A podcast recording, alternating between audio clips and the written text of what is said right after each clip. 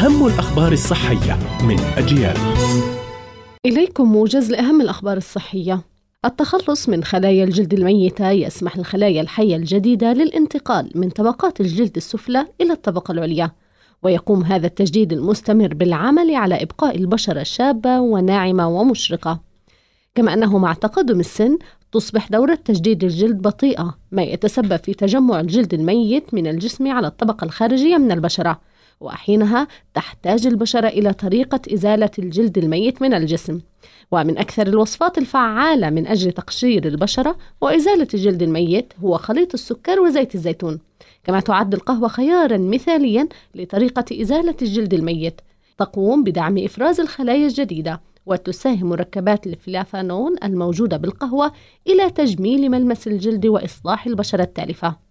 فرك الوجه بالثلج يساعد على تعزيز الدورة الدموية ويقلل من الالتهاب والتورم في الوجه كما يساهم الثلج في التسريع من شفاء الجروح والتئامها وتقليل إفراز زيوت البشرة.